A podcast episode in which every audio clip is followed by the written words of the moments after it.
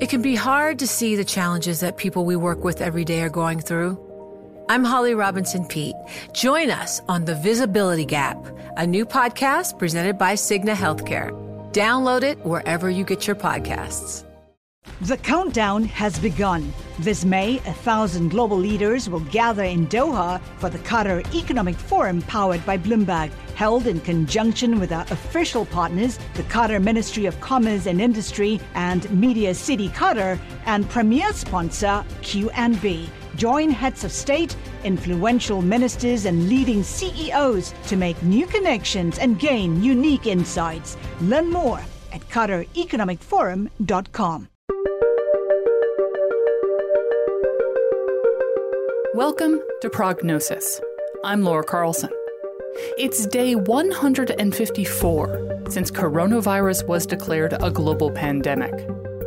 Today's main story despite the fact that COVID 19 has disproportionately affected Black, Latino, and Indigenous Americans.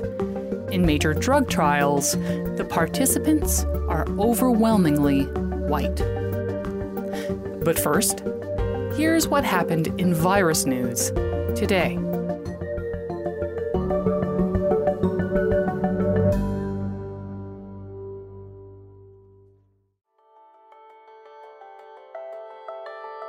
Russia brushed aside international concerns about the safety of the world's first COVID 19 vaccine. The country will start mass inoculation this month before clinical testing is completed. According to Russian Minister of Health Mikhail Murashko, authorities plan to start inoculating medical workers and other risk groups within two weeks on a voluntary basis. The vaccine will be available to the wider population from October. President Vladimir Putin's announcement on Tuesday that Russia has cleared the vaccine for use was a propaganda coup for the Kremlin. But many questions remain in the West about this vaccine's safety and efficacy, given the scant details about its development. New Jersey is the latest U.S. state to retreat from plans to send kids back to classrooms. Governor Phil Murphy will now give public schools the option of all remote teaching when classes resume in September. Earlier, Murphy had required that all districts offer some level of in person instruction, with safety precautions in place. On Tuesday, the state's largest teachers' union issued a joint statement with groups representing administrators, saying classroom instruction, quote, is not safe yet. Finally, the pandemic will likely make the gender pay gap worse after the U.S. economy recovers but it could ultimately improve opportunities for women.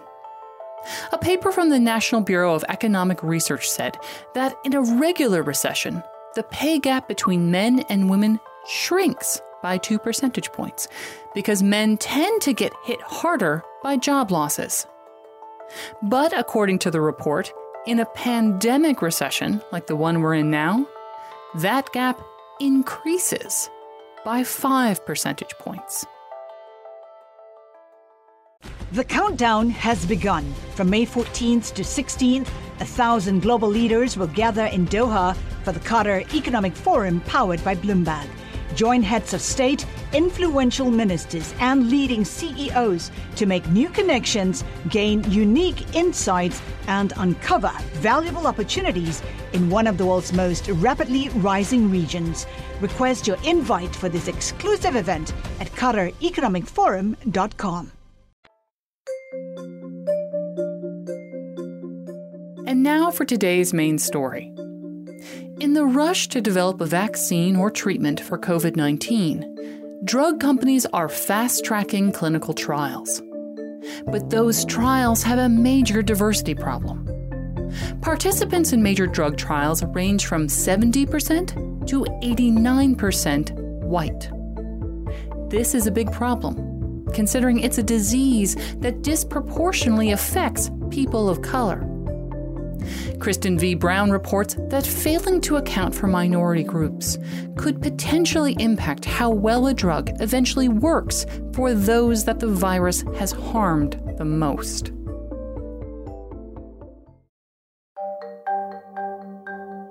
COVID 19 is not an equal opportunity threat. Over the past six months, Black, Latino, and Indigenous Americans have suffered more from the virus than anyone else.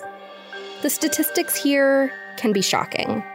For example, in cases where race is known, Black lives have accounted for more than 22% of the national death toll, even though they make up about 13% of the population. So, I was surprised when I took a look at who has participated in clinical trials for COVID 19 vaccines and treatments. It turns out that at least so far, most of them have been white. You might wonder why this matters. After all, race is not biological, it's a social construct. But the more we understand about human biology, the clearer it is that a person's individual biology can influence certain things, like whether they are more susceptible to certain diseases or if certain drugs work for them. This can be connected to genetics or the environment you grew up in, and both of those things can be connected to race. So, if you know that a disease especially impacts minority populations, it's really important to make sure that those populations are represented in clinical trials. I talked about this with John Beigel, a researcher at the National Institute of Allergy and Infectious Diseases who has worked on multiple early stage clinical trials for COVID 19. The way I would frame it is that the diversity should match the scientific objective. If the objective is determining efficacy and understanding how the vaccine prevents disease in different populations and how effective it is in different populations, then that diversity is very critical. Uh, the last thing that you would want to do is roll out a public health intervention and not understand the impact that it had for the different populations that you're trying to cover. Now, it should be clear race is not the only variable that could be connected to why a person responds to a vaccine and another one doesn't. Age can also matter, so can other underlying medical conditions. You could also give the exact same vaccine to two different white men in their 50s, and the vaccine might work for one of them, but not the other. Biology can just be mysterious sometimes. There is still so much we don't know. But we do have clear examples of where race is a factor. The classic examples would be for hypertensive, uh, where that in the hypertension guidelines, there are clear recommendations based on race because we know that as a class, even though there is individual variation that as uh, as a class of drugs, uh, they will have different effects on different uh, populations. Another example that comes to mind is asthma. Black and Latino children are known to not respond as well to albuterol, which is the most popular medication on the market to treat asthma attacks. There's been some compelling research to suggest that a genetic variant may be what's responsible here. And knowing someone might have that variant could save their life, since albuterol is the medication that most emergency rooms keep on hand to treat severe attacks. But much of this we have really only started to understand over the last decade or so. It is an increasingly recognized phenomenon, and the, the whole field of personalized medicine is revolving around this idea that there are subtle variations in our immune response, subtle variations in multiple genes that might not be apparent, but uh, uh, but will affect our ability to respond to, to different medication. Now, one thing that John mentioned is that it's important for a trial's patient population to match the scientific objectives of that trial. So he said, it's less critical that early stage trials be diverse because the main objective is to test a small number of people and make sure that drug or vaccine is safe.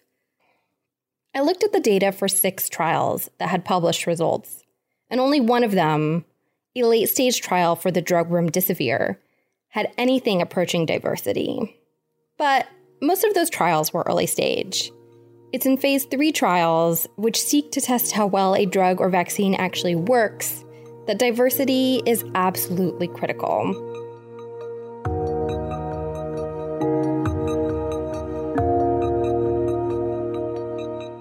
In 1993, Congress actually passed legislation requiring publicly funded medical studies to include more women and minorities.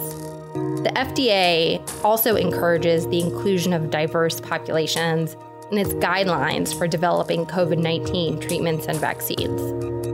Part of the problem is that it can be hard to recruit minority populations to participate in a trial. There is a lot of mistrust in our healthcare system among them. But in the past, drug makers also haven't necessarily tried hard enough to recruit them. That may be changing. Every single drug maker I talked to for this story told me that they had plans in place to make sure that there are more diverse participants in later stage vaccine trials. Plans like working with community organizations to help recruit participants. I noticed these efforts in place when the NIH launched its phase 3 trial for a vaccine produced by Moderna. They hosted a Facebook live Q&A in which the heads of Moderna, the NIH, and the NIAID all fielded questions from a participant in the phase one trials.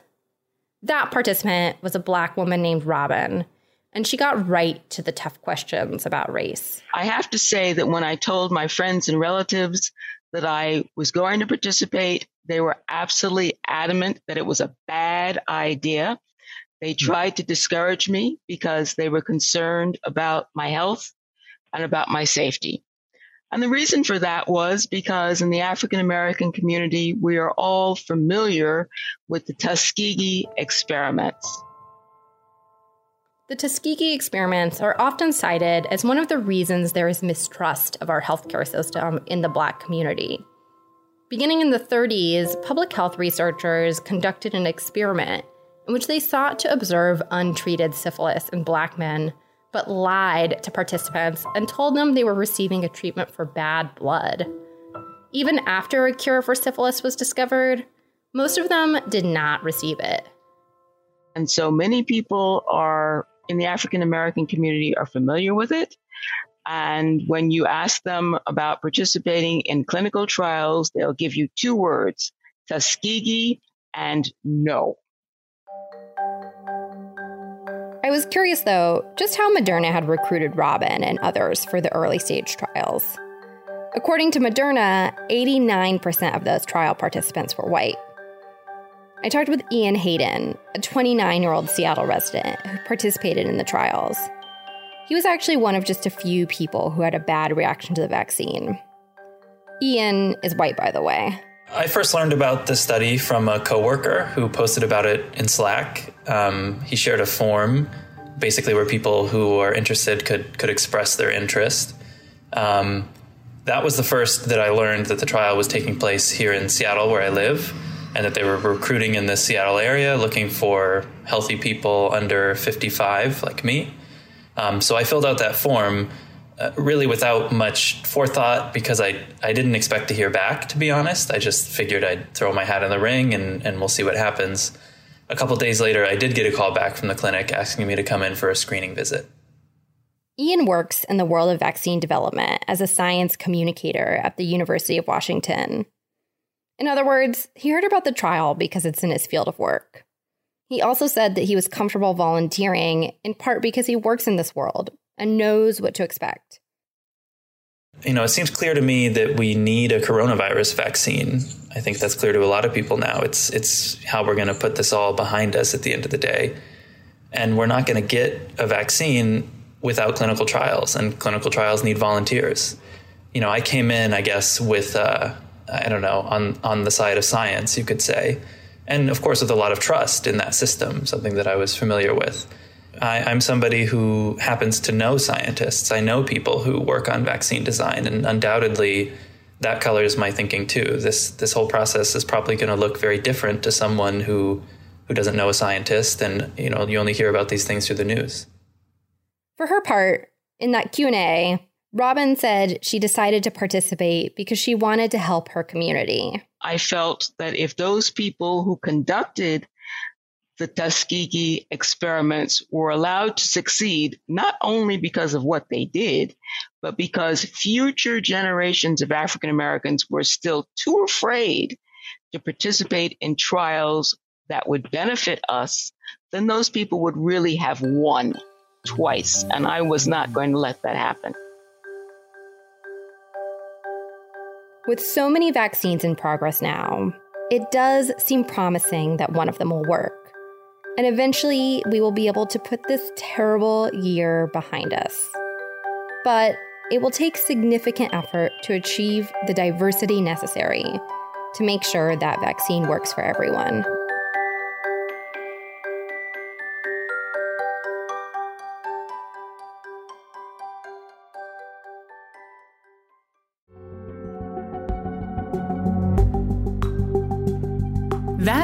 Kristen V. Brown. And that's it for our show today.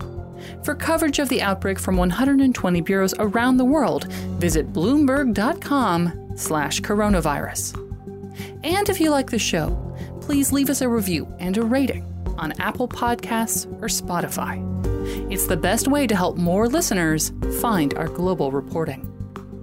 The Prognosis Daily Edition is produced by Topher Forhecz, Jordan Gass-Poore', Magnus Henriksen, and me, Laura Carlson.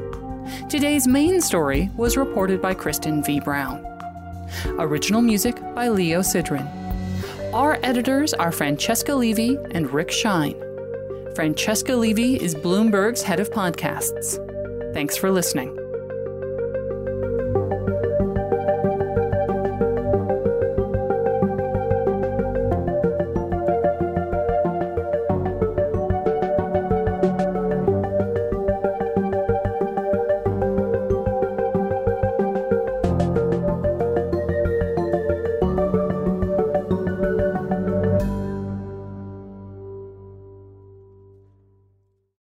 Collaborate for a greener future at the Bloomberg Green Festival, a groundbreaking celebration of the thinkers, doers, and innovators leading the way. From design and culture to technology, science, and entertainment. Hear from inspirational speakers and immerse yourself in climate solutions. July 10th through 13th in Seattle. Title sponsor Amazon. Official airline Alaska Airlines. Get 20% off using promo code radio20 at bloomberglive.com slash green festival.